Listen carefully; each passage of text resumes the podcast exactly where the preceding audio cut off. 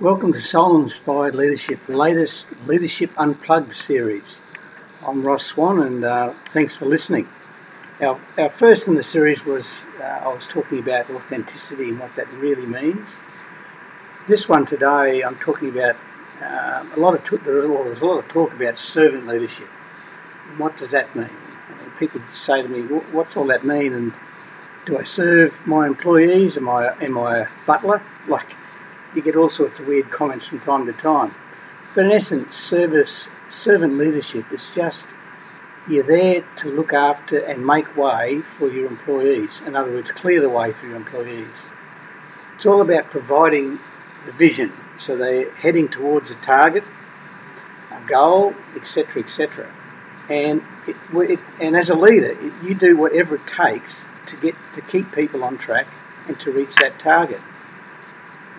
And that's servant leadership. That's servant leadership. You're there to serve them. They're not there to serve you. They're there to reach a target.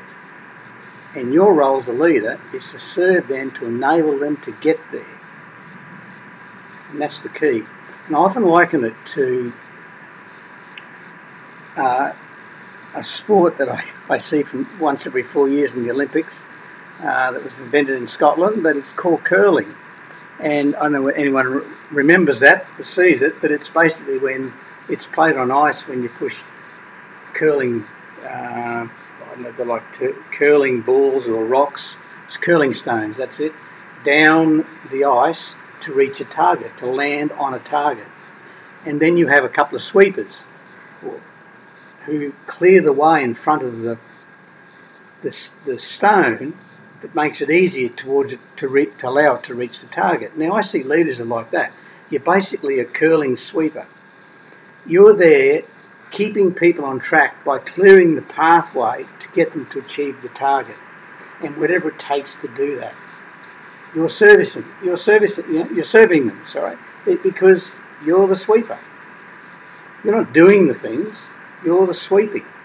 They've set the target off, they've set the stone's moving down, that's your people, and all you're doing is clearing the path. And that's, to me, is what servant leadership's about. It's about being a curling sweeper. Because your main focus at the end of the day is how do I get these people to get to the target.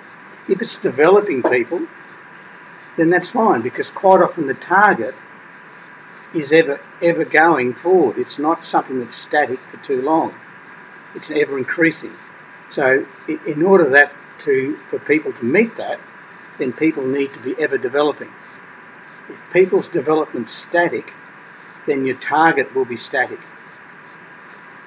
So the key is if things are moving forward and changing, so do people. So that's the development side.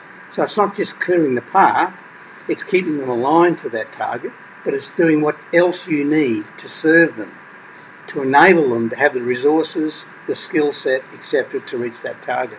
And it's a moving feast, because the target's a moving feast long term. So anyway, that's my thoughts on servant leadership. It's you need to be a curling sweeper. So until next time, have a good day and thanks for listening.